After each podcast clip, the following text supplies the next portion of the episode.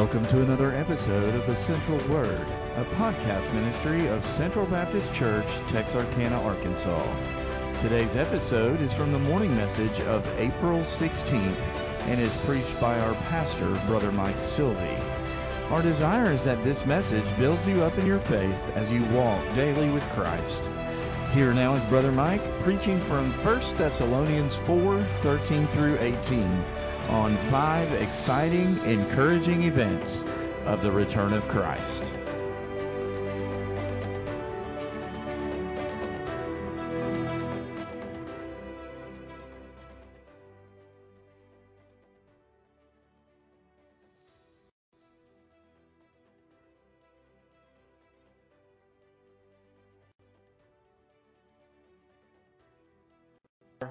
Bible. If you're discouraged, if you're worried about the future, if uh, you're wondering what in the world is the world coming to, then these encouraging words from 1 Thessalonians chapter 4 are for you. That's why they were written. They were written to believers who were worried about the future, who were worried about what was going to happen when Christ came back. And the words here are meant for encouragement. And when you really understand what's here, you find that these are exciting words. Because these things that we read here are actually what I'm calling five exciting, encouraging events of the return of Christ. When Christ comes back, there's going to be five things that happen right away within moments, within seconds of his return that are amazing, that are exciting when you understand it and you grasp it and you see how it applies to our world and to our situation today. And that's what this scripture shares with us. The return of Christ, literally, physically, bodily, to this earth the second time is promised in the Bible. He promised he would come the first time, and he did. We call that Christmas. He promised that he would rise from the dead when he came, and he did that, and we call that Easter. In the Bible and through Christ's own words, He has promised to come a second time, and He will. We don't have a name for it yet, but I'm sure in the future we're going to come up with a name that's nice and appropriate. It's going to happen. And one day we'll celebrate it looking back on it and just uh, celebrating all that God has done and did in the world after return of Christ. Read with me in verses 13 through 18. But I do not want you to be ignorant, brethren, concerning those who have fallen asleep, lest you sorrow as others who have no hope. For if we believe that Jesus died and rose again, even so God will bring with him those who sleep in Jesus. For this we say to you by the word of the Lord, that we who are alive and remain until the coming of the Lord will by no means precede those who are asleep. The Lord himself will descend from heaven with a shout, with the voice of an archangel, and with the trumpet of God. And the dead in Christ will rise first. Then we who are alive and remain shall be caught up together with them in the clouds to meet the Lord in the air, and thus we shall always be with the Lord. Therefore, comfort one another with these words. Encourage one another because these are encouraging words. These are exciting words. And, it, and when we understand these words, it should make us look forward to the coming of Christ and not dread it or wish that it might be delayed. Now, the word Rapture is not here in our text, and the word rapture is not found in the English Bible. But these verses teach us that Christ will come and rapture, catch away, carry away from this world the believers who are here on this earth. A thousand years ago, we didn't speak English as a world. We, we spoke another foreign language that some of you may have had to take in high school, I don't know, uh, Latin. Latin was the English of the old world. And the word rapture comes from a Latin word, raptura. That's why we call it the rapture. And that's why it's not in the English Bible, because the, this Bible is written in English. But it translates, the word rapture is the idea that, that really translates, conveys this meaning of getting caught up together, as verse 17 talks about. That's what's coming. When Christ comes back the second time, he's going to come back in the air and he is going to rapture believers and they're going to be caught up to him. And before we look at exactly what happens at that moment, the scripture calls us to understand a, a misunderstanding. Paul first deals with a misunderstanding about the return of Christ that those believers in Thessalonica had. And some of us may still have some of those misunderstandings. So I want to take a few moments to deal with it, and then we'll get to the, the five things that are happenings with the return of Christ. But the misunderstanding really for them and possibly for us is about who is going to miss the benefits of the return of Christ. They feared that some believers who had passed away, and that's what it means that they are asleep, or they're the dead in Christ, that they had physically passed away. They had heard Paul talk about the return of Christ as he preached among them. They were excited about it. They've kind of felt like, we all would have felt like, it's fixing to happen, you know. God's shown up in our life. He saved us. He birthed this church, and He's fixing to come for us, and we're going to go to heaven. And, but then they begin to realize, hey, there's old saints that have passed away. What about them? Are they going to miss out on the benefits that's going to come to this earth and this world when Christ comes back? And it was really a real question for them. And so part of the misunderstanding for some is uh, that they wonder about those who are unprepared. And for them, it was these believers that they thought were unconscious, they were unliving, and they might miss out some way. But Paul answers the question very clearly in verse 14 and 15 that all believers, dead and alive, all will be caught up. The dead will be resurrected, the living will be caught up. Every New Testament believer will participate in the rapture when Christ comes back. Now, this, this left out left behind mentality still continues in our day today. I don't know if you're aware of this or not, but there are some Christians and there are some Bible teachers that teach only those who are faithful at Christ's return will be raptured. And there are some, some good people that believe that and think that because Jesus put such an emphasis on watching and waiting. Uh, the Christian uh, Watchman Nee uh, from a couple generations ago, some of you have heard his name maybe have written some, read some of his books. Very fine, devoted Christian man. But he taught and believed that only those who were watching and waiting when Christ came back were going to be caught up. Everybody else was going to be left back. And so when the scripture here talks about, what about those who are asleep? It's not talking about those who are asleep in church. It's not talking about those who are asleep out in the world. That there's no danger of thinking that somehow you might misstep and you're going to miss it because you weren't watching when he came. No, all believers are going to be raptured when Jesus comes back. And we did need to clear up that misunderstanding. But when we think about all of God's kids going home, it raises a question practically and honestly for, for parents. What about my child? What about my baby? What about my family member that's mentally impaired? and they cannot grasp what it means to place their faith in Christ and believe in Him. What about them at the rapture? That's a very real question. And some can misunderstand this as well. But I think the Bible teaches very clearly and lays the framework out there for us to teach us that those who have not re- yet reached the age of accountability in which they can believe they will go to heaven when they leave this earth, either through the rapture or hopefully not through a premature death. And the Bible, I think, makes that clear. So the quick question, or the quick answer is that uh, there is a special grace from God for children and for those who might be mentally impaired that at the rapture, they too will be raptured as well. They're not going to be left behind with no one to take care of them. God's good. And He's going to make sure all the bases are covered. What's the scriptural basis? 2 Samuel uh, chapter 12, when David grieved over his little child that had died. It was after the Bathsheba event.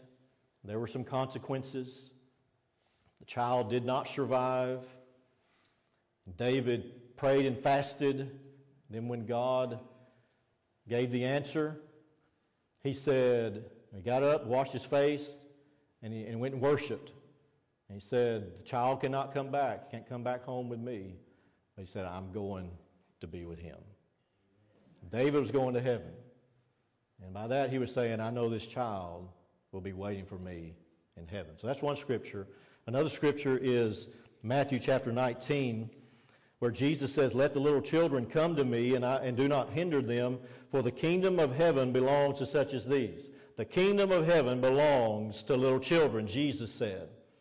And I think in that he's making an indirect statement that, that little children populate heaven. That little children are there safe in the arms of the Father. We live in a fallen world. Things don't go correctly. There are tragedies that happen. The good people, the innocent babies and children. And God brings those children to himself. He loves children. He says, Of such are the kingdom of heaven. So don't misunderstand. For all these situations, the, the return of Christ is a joyful thing. It's a wonderful thing.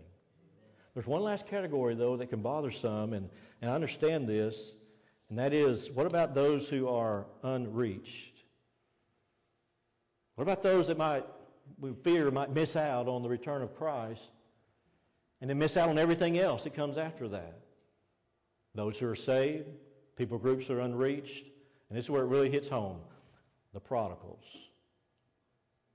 that are not yet ready for Christ to come back. There are families that grieve over family members that are far from God. And they're conflicted when they think about Christ coming back. They're excited on one hand, and on the other hand, they, they had this heavy burden because they don't want their loved one to miss out. And I can understand that feeling and that burden because I have family members that I do not believe are ready. I know the conflict. To be excited about the return of Christ on one hand, but then to grieve and then in my flesh say, Lord, please don't come today. We're not ready. And, it's, it's a situation that's similar to this situation that these believers face. They were fearful that there were some that, would, that they loved that would miss out. And they had an honest question. And I'm going to share with you this morning something that comes out of this sermon, and I think you're going to see it backed up through what happens at the return of Christ.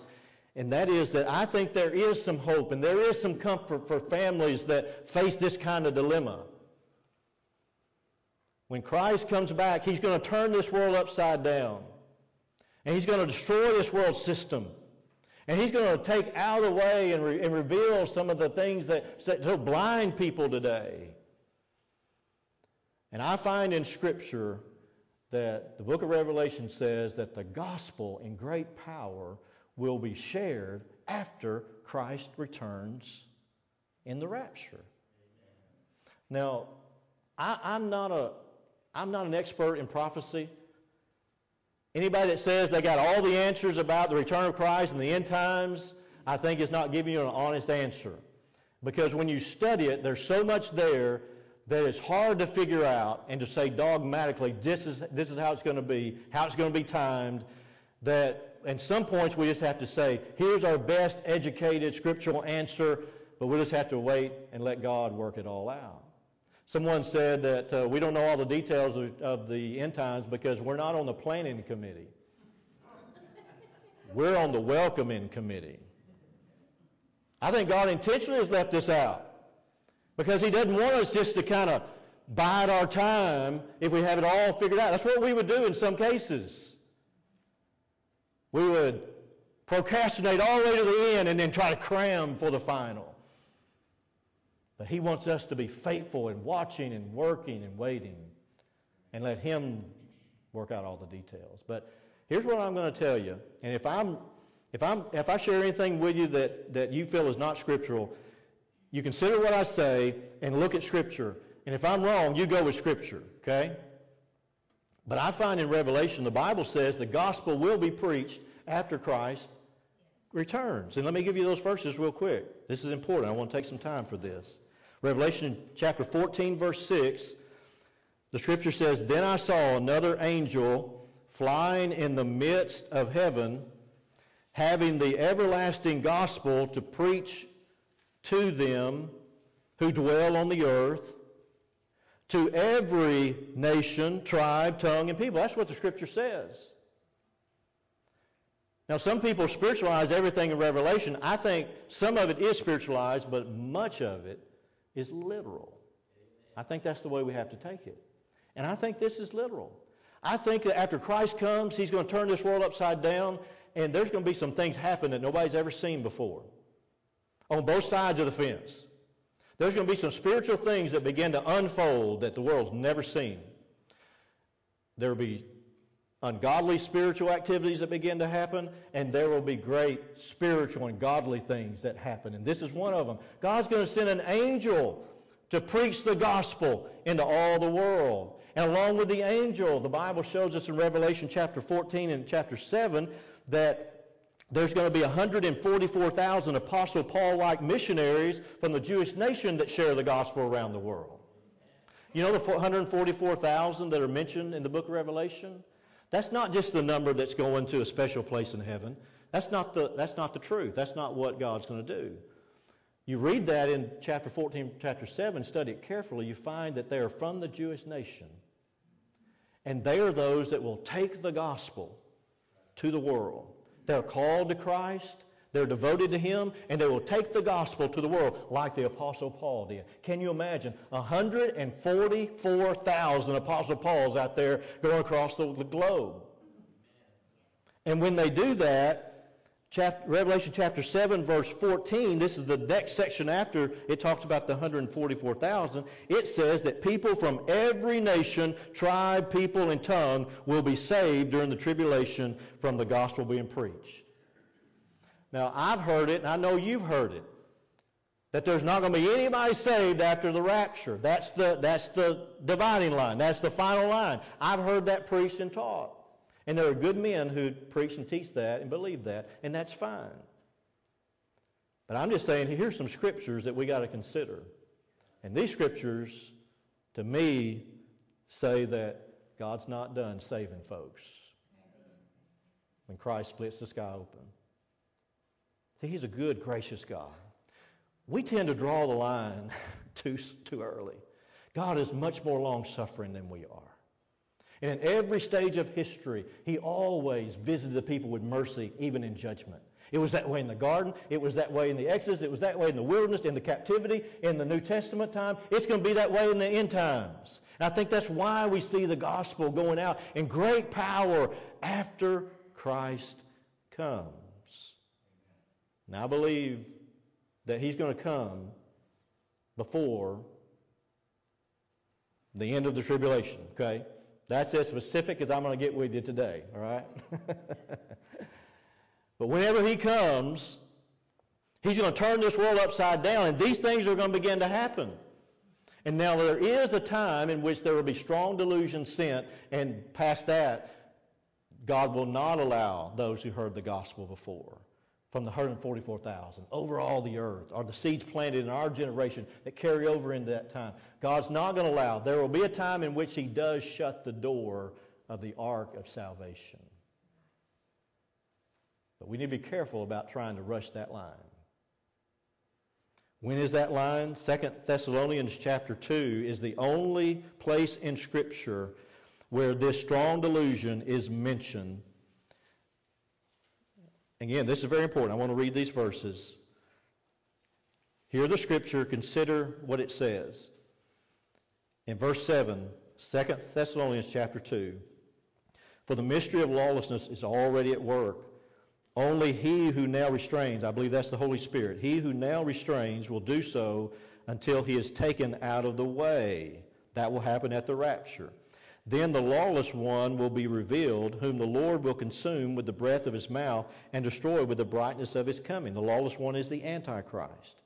The coming of the lawless one is according to the working of Satan, with all power, signs, and lying wonders, and with all unrighteous deception among those who perish, because they did not receive the love of the truth, that they might be saved. And for this reason, God will send them strong delusion, that they should believe the lie, the lie of the Antichrist, that they all may be condemned who did not believe the truth, that had pleasure in righteousness. When is the Antichrist going to rise and proclaim himself as God and all these events going to happen? Revelation chapter 13, verse 5 says it will be exactly halfway through the, the uh, t- Great Tribulation. Three and a half years. That's when it, he will rise. At least at that time is when this strong delusion is going to happen, and it seems so logical. When God is going, before God uh, is going to share the gospel in one final way, in a powerful way to all the world, and many from every nation, tribe, tongue, and people are going to be saved. It's going to be a mighty outpouring of, of, of gospel preaching and salvation. Those who go through that and say no to that, God's going to say, that's it. That's your last opportunity. I'm drawing the line. There'll be strong delusion. And at the very earliest, it's going to be halfway through the tribulation. So I said all that, laid all that out to say this. If you have a family member that's not ready, and you fear they'll be left behind at the, at the rapture, I think these verses we've shared, the verses we're about to, to, to look at, they show you that they'll have another opportunity. God's going to give them some more opportunities. And we have to trust the God of grace. He's a good shepherd. He can do far more than we could ever do. We need to sow the seed, we need to pray, and then we need to trust and leave them in God's hands. But it is precisely the return of Christ, the rapture of Christ, that is going to set all this in motion, in which the world's going to be turned upside down, and people are going to be shaken, and people are going to be looking for answers. And there's going to be an angel flying. And there's going to be some powerful missionaries that are going. And they're going to go to every nation and I think that means our nation, whatever's left of it. And they're going to come and they're going to share. And that makes me say, even so, come, Lord Jesus. No matter who I am worried about, I know that everything is safe in His hands. So let me share with you very quickly. Here's the heart of the message. I'm watching the clock. I got at least 45 minutes left.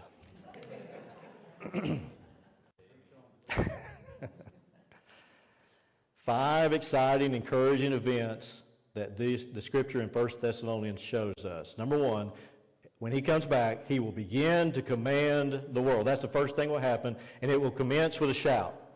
Look at verse 16 again. The Lord himself will descend from heaven with a shout, with the voice of an archangel, with the trumpet of God. This word shout describes the shout of authority, the shout of command, like a military officer barks out words on a field of operation. Tin hut. They say that, everybody should snap to attention. It's a voice of, I'm here, I'm in charge, you need to do what I say. And this is what Jesus is going to do in the very first second that he descends from heaven, he's going to give a shout of authority, and by that he's saying, I'm in charge and I'm coming to take over. He's going to begin to command the world. And that's a good thing. We need him. We need him to come and take over. And so that's what he's going to do in those first moments. And it's not just going to be his voice. I think it is his voice. Because John chapter 5, verse 25, he said, Most surely I say to you, the hour is coming in which the dead will hear the voice of the Son of God. I think he's going to shout. And along with him, there's going to be the sound of the archangel's voice, which probably is Michael. And then along with that, it's going to be the, the sound of the trumpet of God. All together, these three will create a heavenly sonic boom that will shake the earth. The world won't know what happened, but we'll know. Because he says, My sheep hear my voice, and they know me. That's how it's going to start. Jesus will begin to take over everything. Number two, Jesus will call the dead in Christ from the grave. That's the second thing he'll do. And it'll come in a split second after he shouts. Verse 16 again. And the dead in Christ will rise first. The dead bodies of believers laid in graves will be resurrected. Jesus opens graves, he empties graves. And he's going to come one day, shout with his voice, again John 5:25, and he says, "The dead will hear and they will live." The first place Jesus is going to visit when he comes back are the grave sites of Christians who have passed away. The place there where families have gathered, tears have been shed, hope has been embraced. The death of his saints are precious in his sight, and Jesus is going to send his power first, his presence first, right there to that graveside. And he's going to raise those dead bodies.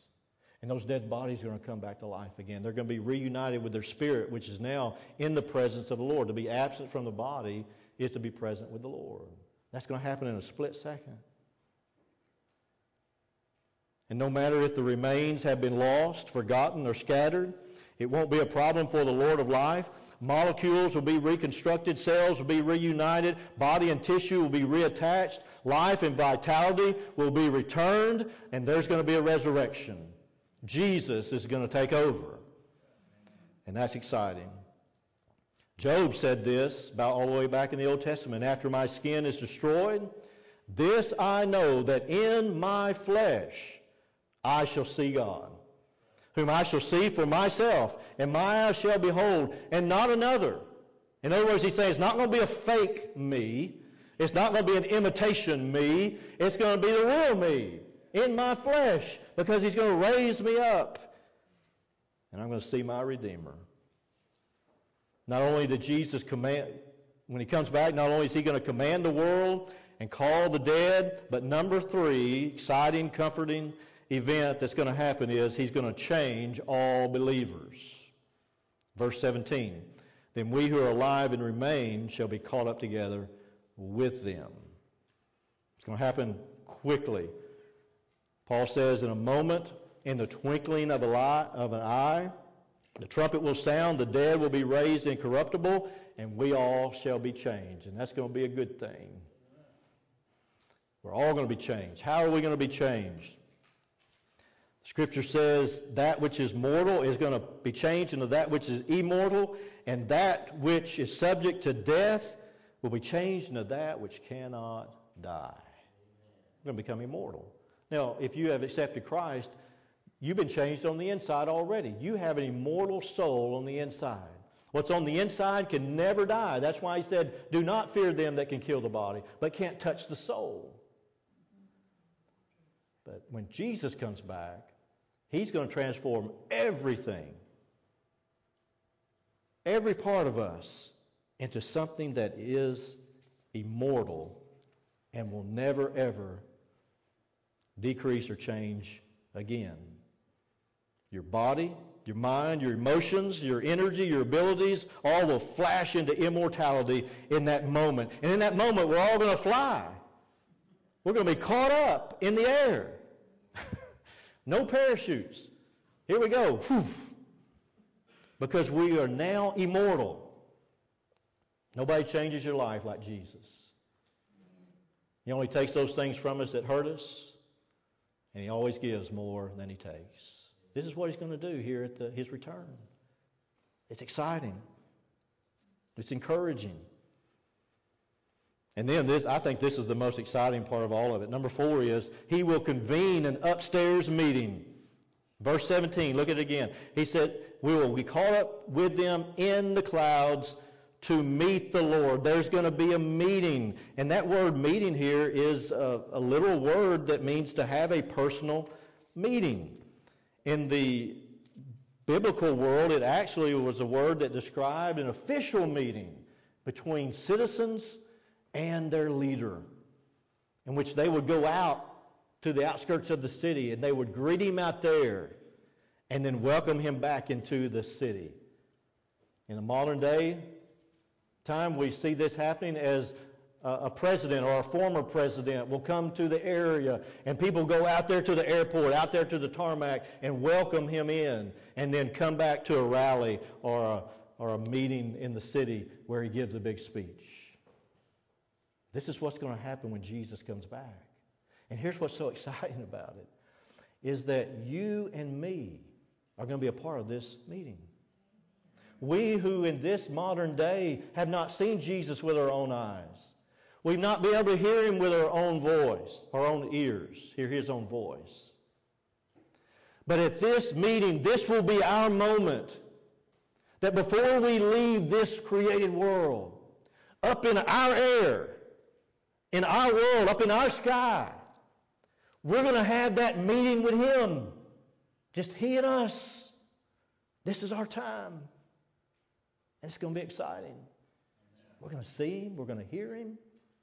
And oh, what a crowd that's going to be there. You think about it. Every New Testament believer, all the disciples will be there. Mary, the mother of Jesus, will be there. All the brothers of Jesus that came to the faith are going to be there. Paul's going to be there. Barnabas is going to be there. Silas is going to be there. All the first century Christians are going to be there. All the great missionaries that have lived over the centuries are going to be there. All the great theologians and great Christians are going to be there all the great evangelists, our grandparents, great grandparents, heroes of the faith in our own family. They're all going to be there. All the great Christian patriots of our nation, George Washington, Abraham Lincoln, all those great men that no doubt were Christians, they're all going to be there in that meeting, and we're going to be there. And Jesus is going to be in the center. Isn't that something to look forward to? And it's going to happen right then. He's going to convene a meeting, a skybox meeting, if you will, up in the air. Are the clouds big enough to contain such a crowd? With the storms we've had in recent seasons, do any of us doubt that God can provide the cloud cover for something like this?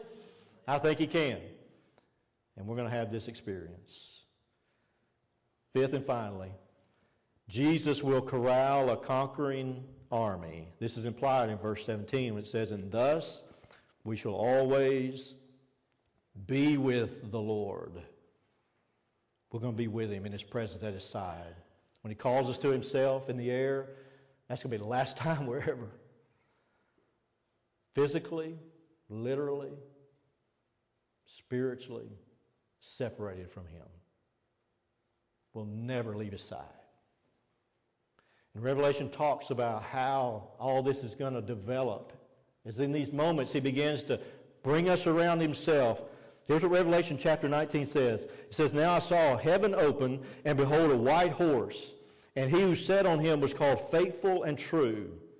His eyes were like a flame of fire, and on his head were many crowns. He was clothed with a robe dipped in blood, and the armies in heaven, clothed in fine linen, white and clean, followed him on white horses. That's you and me. Jesus at his return will cowboy up and ride with us at his side as he goes and he takes over the entire world.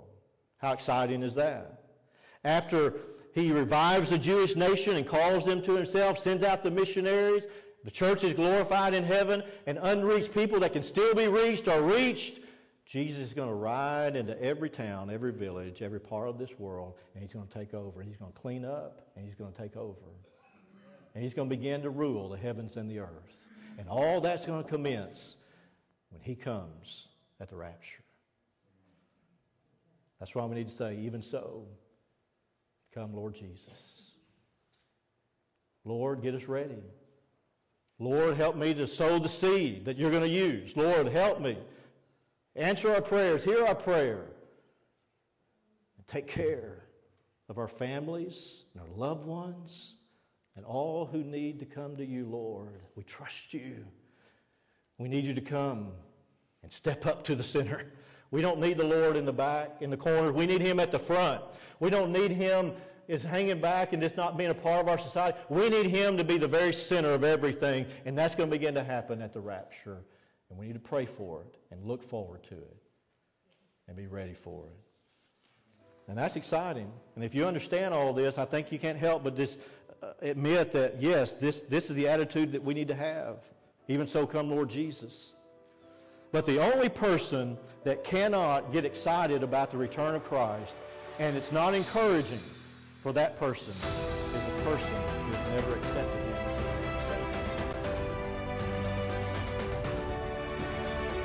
Thank you for listening to this episode of the Central Word. Our prayer is that this message will encourage you in your walk with Christ as we dive into God's Word each and every week. Thanks again for joining us, and may God bless you in the week to come.